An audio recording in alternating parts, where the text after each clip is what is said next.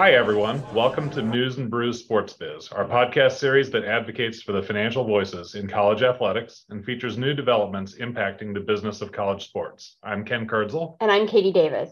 Joining us today as a podcast guest for the second time is Simon Dover. Welcome, Simon. Good morning, everyone. Thanks for having me. Thanks for being on. Um, Simon is the Executive Senior Associate AD and CFO at West Virginia University. Um, last month, some news came out announcing Sodexo, Sodexo's $7 million investment in the development of a new dining club at West Virginia's Coliseum, um, which is to be called the Coliseum Apron Club. Uh, it just so happens that Simon was involved in getting this project underway, and we thought his experience could be valuable to all business officers as you continue to look for more ways to do more with less. Simon, could you tell us a little bit more about the project and how your partnership with Sodexo was a foundational springboard for it? Sure. Um, it's uh, when I arrived in the fall of 17, um, athletics already had a relationship partnership agreement with Sodexo. And so obviously I immersed myself into that. And it's one of the my responsibilities is that relationship. And so I was fostering that relationship and growing it like you you would anything and i'm a true believer in partnerships over just transactional or just relationships so as we, i was fostering that my first summer here in 2018 um, Sodexo came to to us and they had a capital investment that they wanted to make with the uh, with the university that had already been talked about in some regard prior to my arrival. They approached us and said, We want to build your football training table. We want to um, go into that space and build a state of the art uh, facility for your football program. So in the summer of 18, they invested $3.2 million that was in the current contract at that time. They put an investment of, again, 3.2 million. It was one of the cornerstones and foundations to start our renovation of that entire football building, which we just we ended up continuing through COVID and just finished last year. And uh, in total, there's been about $50 million put into our football support building. And their project was one of the first two things of renovated space. To this day, it is uh, they meant to build a showcase uh, um, facility. They host other Power Five institutions Virginia Tech ended up coming to that space. They they put on a presentation. I was there, and Virginia Tech um, after that time ended up structuring a deal working with Sodexo. Sodexo went down. Now does Virginia Tech's training table for football. Invested in their facility. They've hosted schools like Florida and other people in that space, and that's exactly what they wanted it to be. So when I got here, I saw that they wanted to be a partner and and so I just continued to foster that relationship. And so um, I think it was right before COVID hit in the spring of 2020. Um, I'd gotten to know Stephen Miller, um, their new vice president that had moved to this area from TCU. And so he had worked at TCU for a long time. And we just started brainstorming about different things and the ability to drive revenue and it just kind of it, it, it stemmed from something that had already been successful in that football space mm-hmm. to then realizing the lack of those spaces in another facility. And and and that's really just where the idea started in terms of those conversations.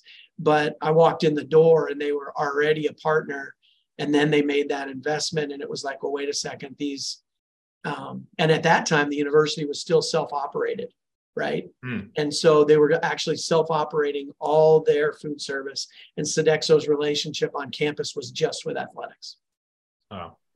So as you and I chatted about this most recent project, you referred to it as your brainchild um, that you've been working on for three years. So I guess tell us through that three-year process um, and how your skills as CFO enabled you to take lead on a project like this and grow it from that foundation that you just talked about. Yeah. Um, well, I think that uh, as a CFO, you can choose to try and add value um, in that role. And I'm not a fundraiser, but at the same time, I am about building a budget, and the only way to build a budget and to grow a budget specifically is either reducing expenses or trying to find new revenue streams. So when I got here, I saw the inadequacies that were in the Coliseum and the age of the building, and we don't have any premium spaces. Our fundraising arm doesn't have any spaces to sell in this facility and and and to convene with donors and a, and a gathering space. And so um, somewhere along that time period I spoke about earlier, those conversations with Stephen Miller, I said, you know, I, I don't know whose idea it was first, but I don't want to take full credit for the idea because it was a, a partnership where I think all of us are, are smarter than one of us. And so I started sharing the struggles here, and he started just, you know, and that's how it was born. So I invited Sodexo to come over. Um, they actually bought a contractor over at the time that they work with. And I, we started to just kind of dream and we walked down into the space on the concourse of the Coliseum of where we would kind of blow out an area and build uh, um, an, uh, what we, what is now going to be our Olympic training table, a banquet facility, and a donor gathering space for nights of events for basketball. So that's kind of how it was born. And then COVID hit. Literally, like almost simultaneously with these meetings. Like I, I think we might have been in that stage where are we still allowed to gather? Can you hmm. guys still come over? Like I'd have to go back and look at my calendar, but I think it was in March of 20. Mm. And so we never forgot that idea and we kept talking about it, but COVID kind of tabled it. Um, but an investment of that magnitude would take reopening the contract, right? And so since I'm the owner of that contract, concessions and all those things report up and are my responsibility naturally anything that happens within that contract kind of fell under me. And so i ended up being the driving force um, one because i'm sitting on senior staff and, and, and an executive here and we're all working toward the same goal of growing our budget. And and it's something that actually excites me and i have a lot of fun with and just trying to be as creative as possible so we just started to talk about investments that we needed in concessions, um, in the concession areas, in the kitchen area, and then also um, over at football, because in football, it's the law of big numbers. You know, it's uh, you, you have better return on investments of things that you do over in a football stadium than you might in basketball. And so part of the initial investment or plan was to invest some over at our football stadium as well. So um, hopefully I answered the question a little bit there and in terms of how that was born and evolved. And Stephen Miller specifically, um, and now Michael Dahl, who works with us, both spent time at TCU. TCU has a club that attaches to their basketball arena and football stadium, but it was built by the donors of basketball and they needed a premium space for pre-basketball game. They also use it for football as more of an entry level point because TCU has an immense amount of uh, premium options. And so this club for football is more of a lower level club, but for basketball, it's their highest level club. And so, therefore, he started sharing ideas again in that idea stage of, hey, this is what we do at TCU. And I think I had recently seen it on a football trip. And so that's kind of how those ideas were born. And you know, West Virginia coming into the Big 12 had quite a few um, competitive disadvantages 10 years ago. Some of them we've overcome, but one of the biggest was the lack of premium spaces. Yeah, no, you definitely answered the question, and and again, it's a great, um, it's just a great story of a of a great partnership. Where really, Sodexo got benefits from it, and West Virginia Athletics did, and and you really helped to spearhead that. Um, so, what kind of advice would you offer to your peers on how they can take leadership on any type of strategic partnership they have, but uh, something similar to this? Well, I think that uh, first and foremost, I think it's it's that approach to the partnership versus um, just that relationship and being transactional. And so I have a lot of fun with it. And part of my my game day responsibilities are um, I could wait and find and see the numbers on Monday morning from a football game, or I can be actively involved, right? So my approach in my career has been I'm actively involved. And so game day, um, I also have parking operations that report up to me. So I spend the majority of my game day either walking the concourse at football, um, walking into the suites at football, or starting very early in the morning in a golf cart all day out in the football parking lots, right? Which parking at West Virginia, again, is a really, really important piece of what people pay. Um, why they come to West Virginia football games is the tailgating experience, the whole game. It's what we sell, and people get more upset about their parking space and their premium options in the parking lot for tailgating than they do their tickets. And so it's really like I knew what mattered here, and I decided that I wanted to be part of that, and that's my style in terms of game day. And so I think it's just going out and getting your boots on the ground and and then building that relationship. Then once the relationship is built, for example, then I think you can start to have contracts. And just because a contract might go out five or 10 years doesn't mean it can't be opened up and talked about and, and made better for both parties. And then one thing I'd also like to share is in real time, our university had its own competitive disadvantages and it was a self-operated food service as i mentioned and so therefore they're looking and, and if the university doesn't have the capital or the debt capacity to invest in their dining halls what's the first thing that some universities might do right? There's not a lot of self-ops left because they all figured this out years ago that you can go and get capital investment. So in real time throughout this time period of the summer to 2018 through to 2020, the university was going through the process of investing in their or wanting to invest in their dining halls and give their students a better experience. One, to recruit more kids to have a better student experience when you're here. And so they started going through that process. So I was actually able to give insight into my relationship with Sodexo and advocate for them. But it was an open RFP, and we could have ended up with another vendor for the university versus Sodexo for athletics.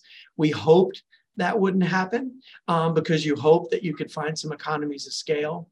And once Sodexo won the bid at the university level, they invested even more management personnel in this area and, and, and grew their operation here, which in effect benefited us after that. And so it's done nothing kind of but enhance um, that. And so I think those are just some of the most rewarding relationships of my career is getting involved and uh, you know early in my career at a very small institution you know you you might not have a Nike deal but hey how can you go about doing something like that mm-hmm. and, and and and and starting to grow certain areas so I, I've always gone out and said okay what are the external third party relationships that that can benefit and it's the oldest model going in food service at the university level. And I said, well, why can't we really expand this at, at the athletic level?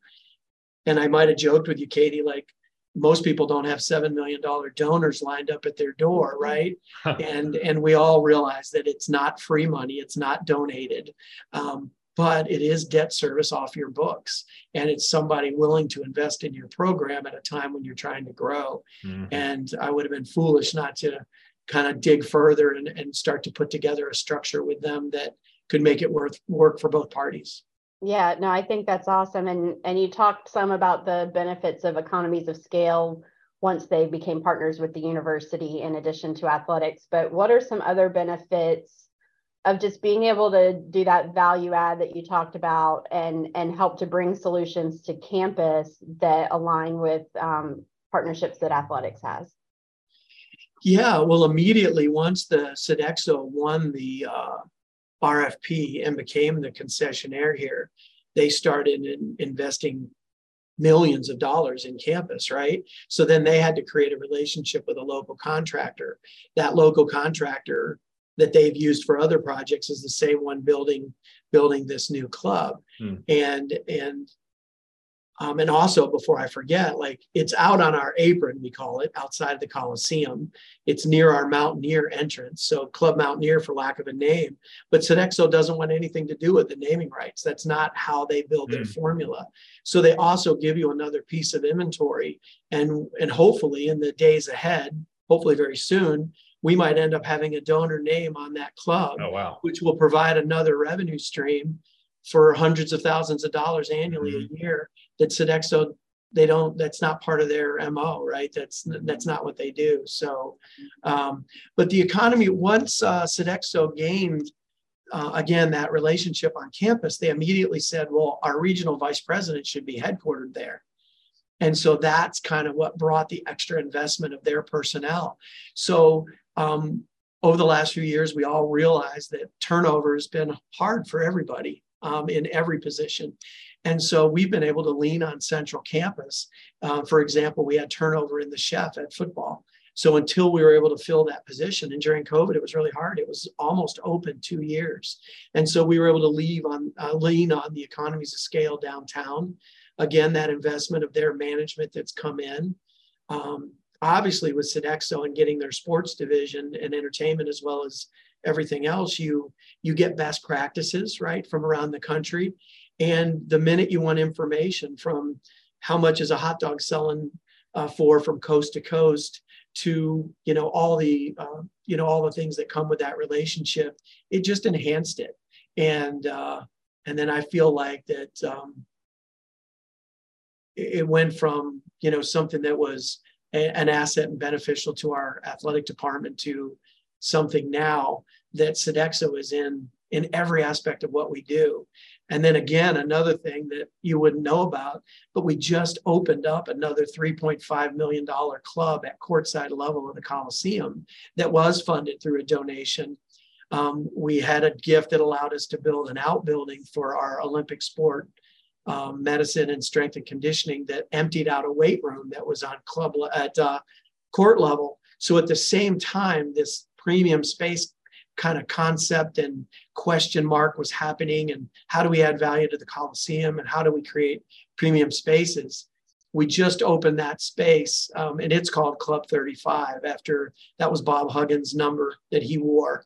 And the, the the donation that we received they wanted to honor him in some capacity so we're opening up our first club ever this year right now 22 23 and we get to open up our second one next year and so for our fundraising arm they went from the dark ages in this building to the moon. And now we've seen the success of that facility downstairs, and it can only hold about 150 people. The new club, we're going to be able to have banquets anywhere from three to 400 people. Again, our Olympic uh, student athletes will eat training table there, and and as well as a donor space. And we'll probably be able to sell memberships in there for at least 400 plus people, um, which gives our fundraising arm another sellable item, if you will, because we all know that a lot of giving is very transactional when it comes to tickets and premium spaces, and and so now we're going to have two in the uh, in uh, just under a year and a half that open.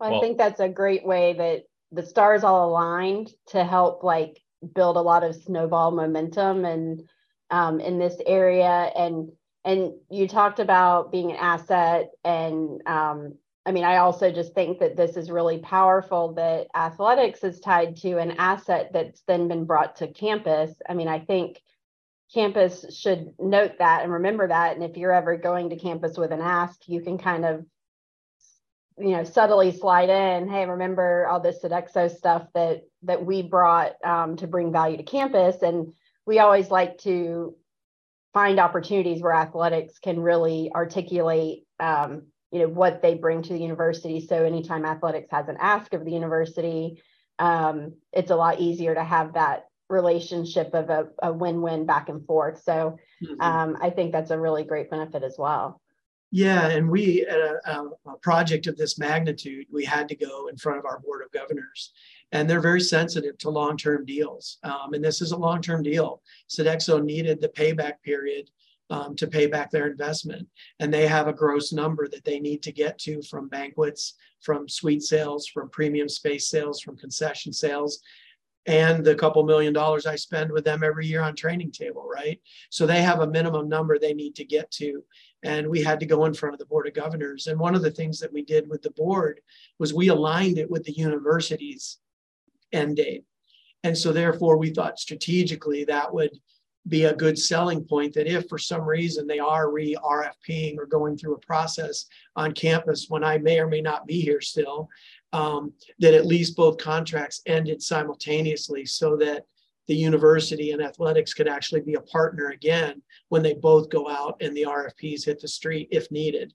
Um, our contract has the ability to continue one year options, and, and we need those one year options on the payback. But uh, it is a long term deal um, and did have to go again, like I said, in front of board of governors, and uh, you know, and and I would be remiss in in saying that I, I, also we've just gone through a leadership change here, but I um, also worked for an athletic director in Shane Lyons that gave us the autonomy to go and value add and be part of an executive team that was like there were no reins in terms of being creative and um, everybody knew the vision in terms of trying to move forward. So it didn't have to be a development officer's idea to build a premium space. It, it could it could be anybody's, right? And then we all get behind it and start vetting it. So um, that also allowed me to, you know, to do what I was able to do in terms of the the open mindedness, if you will. Mm-hmm. Yeah, there's a lot to take from that. Um, one thing I was thinking is if anybody from Sodexo is listening, the next school they do this with, they might ask for the naming rights. That was pretty nice to to have that to be able to to have an asset and, and go forth with that. So, um, building on this, just thinking about dining opportunities for athletes and donors. Um, do you think that there are opportunities for enhancing the donor experience and for NIL simultaneously by like having a place where both donors and student athletes can interact with each other? You know, it's interesting you asked that question. I don't know. NIL is such it's we're all still in the first chapter of the book, right? We're all reading and trying to to learn, and I don't know if the second chapter's been written yet. Um, but one one idea that we stole from TCU in terms of what we do in Club 35, all of our basketball players have to walk through the club to go to where they're announced to go on the court. And so, therefore, when the student athletes come through, everybody in Club 35 stops doing what they're doing and starts applauding the team. So, before the team ever gets applauded by the arena crowd, our student athletes are engaging in effect with our donors and high fiving little kids and um, and getting this big applause. So I'm not sure that that answered your question, Ken, but what these premium spaces are doing for West Virginia uh, at the basketball level are finally allowing our, our development officers to get to know our donors in a casual, more casual game day setting, where before, when we didn't have these premium spaces, they had to go visit them in their seats, maybe go out and visit them at their homes or their workplaces. And so for us, it's it's really really changed the the ability for for our our Mountaineer Athletic Club um, development mm-hmm. officers to go and do their job.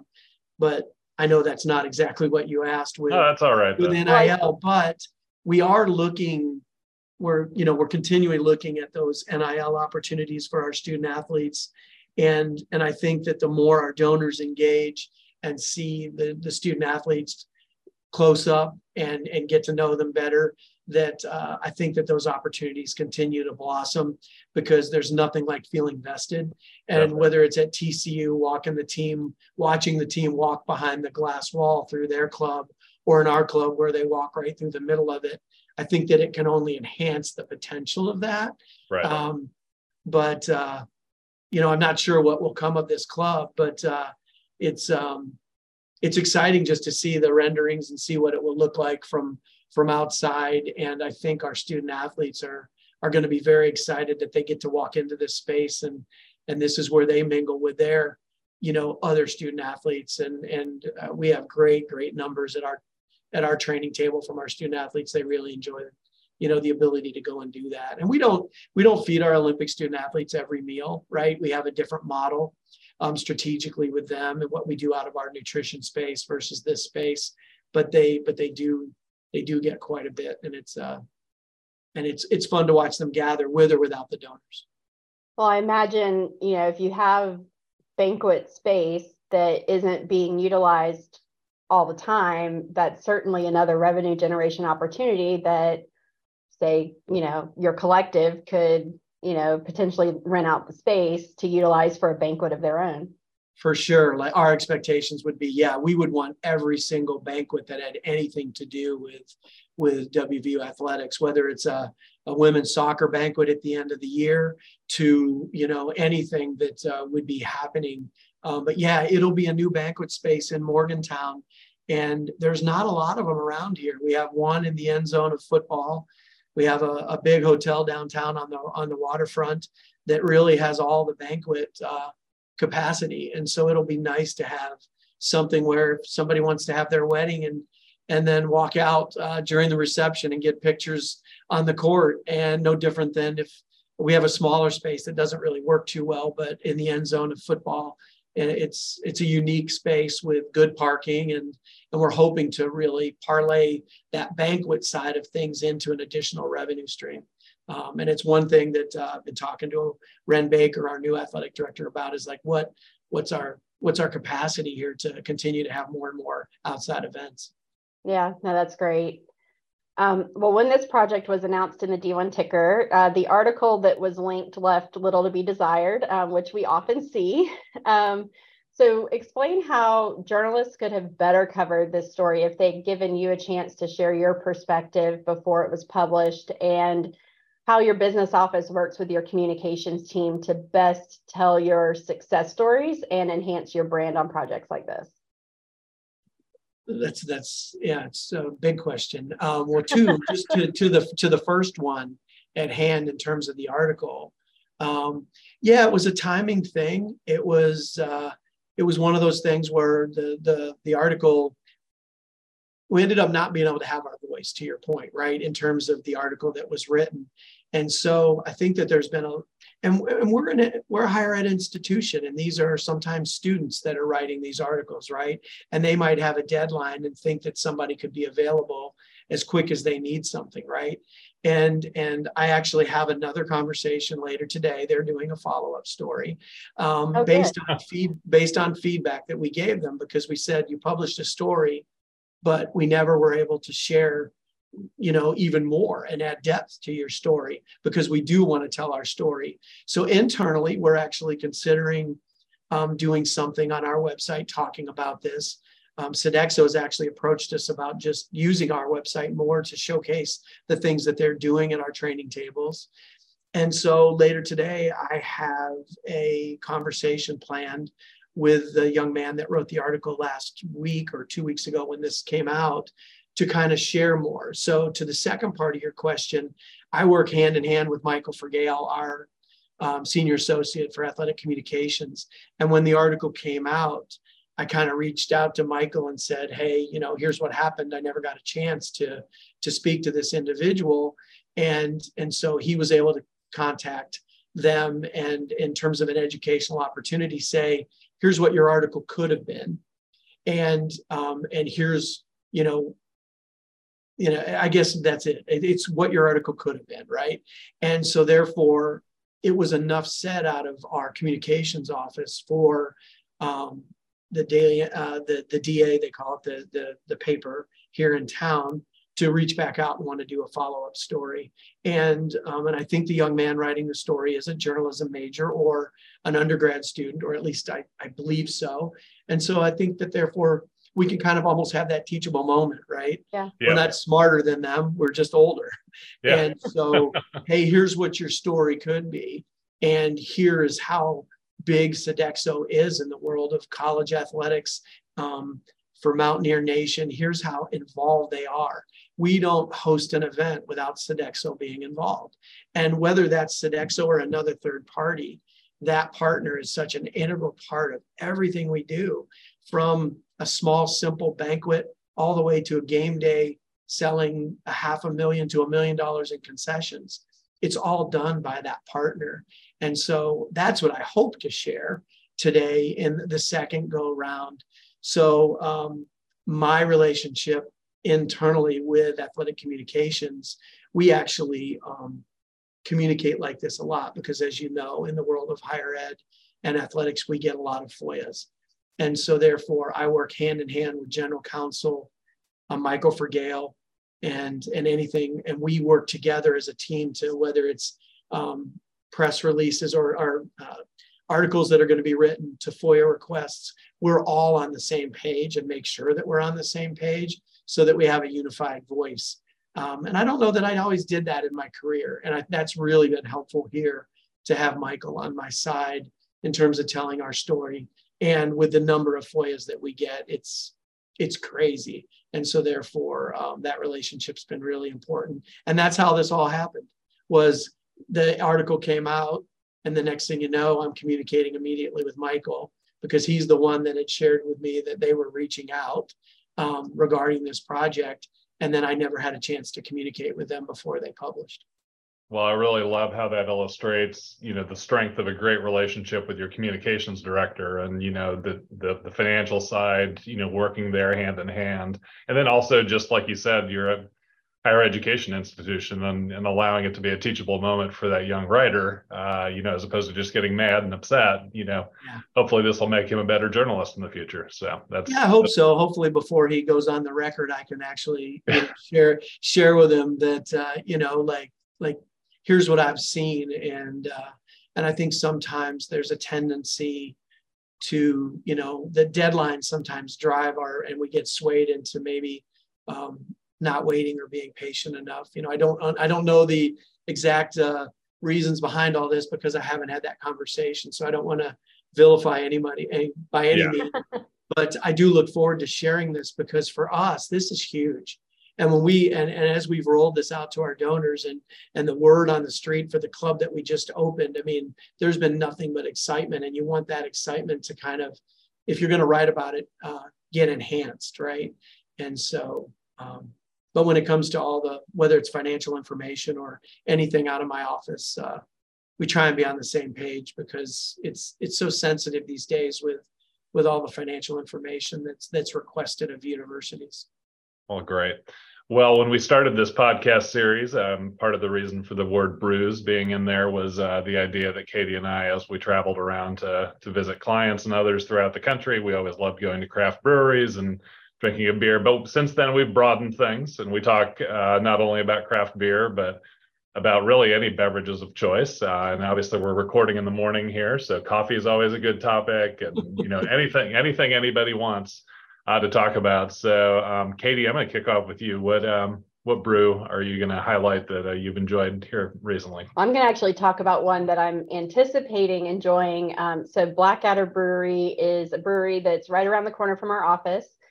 And every February, they come out with um, a beer they call Date Night that's kind of aligns with Valentine's Day. And they have a, a different spin on it each year. It's a Belgian quad, and it's one that um, I usually have to get a growler of to take home because if I drink too much of it there, I won't make it home. And I feel really good, um, but it knocks me on my butt a little bit. But it's it's a really good beer, and um, I'm looking forward to having some of that uh, this month. That's great, Simon. Anything for you? Well, I see something in the background in Simon's office that I'm hoping he's going to share. Yeah, well, two things. If you work with me around the Coliseum, everybody would know by now that I'm addicted to iced coffee. So my brew in the morning is uh, is iced coffee, and it's kind of I, I, imagine that people laugh at me because I always have an iced coffee going, and I kind of replenish it with ice all day, so it, it lasts most of the day. But um, I did uh, actually have something to share, and it's kind of one of the perks of uh, um, being a CFO sometimes, and I guess doing relationships or being involved in relationships like this. But um, we had a whiskey rep um, mm. in the other day trying to put uh, and have their whiskey sold in Club 35 downstairs. And so, because of all that, they were actually sharing some of their fare. And uh, our concessionaire dropped off a bag of some samples that I'll get to this weekend. But uh, the name of the whiskey is Rimfire Whiskey. I don't know a lot about it, but I do know that it has West Virginia ties. But they also um, do all these canned beverages. And the ones that were dropped off to me this week Trailhead Tea, Mountain Mule, Lakeside Lemonade, and Crooked Cola. And they're all infused with mountain whiskey with cola or tea and lemonade. Um, and it's a little bit more my style. The heavy beers I've gone away from as I've aged. And so I like something with a little taste. And uh, so I look forward to trying Rimfire whiskey um, craft cocktails this weekend hey, that's probably an NIL opportunity, Ken. There you go. Yeah. Um, so they probably owe me one here, but uh, so I'm looking forward to that. But uh, I like a good uh, uh mixed drink, and and these are kind of these uh, pre-made mixed drinks. That sounds really good. No, that sounds great. And like you said, one of the perks of uh, you know working with partners, working with others, is uh, getting to to share in some of their fare. Um, so I was just going to share, uh, you know, Katie and I, one of our favorite local restaurants where we uh, dream up new things for news and brews as well as other um, you know other items in the collegiate athletics world is a place called Mi Apa, and uh, it's a Cuban restaurant, and um, been loving their cortaditos, uh, which is a a nice sugary drink uh, with espresso and, and a little bit of milk in it and all of that. And um, had one of those this morning and really enjoyed it. Wow. Yeah, Mi Apa is also really good. Those Cuban coffees will also um, get you going. So get the energy. You'd have to try that on ice. They're actually really good on ice too. Yeah, absolutely. Yeah.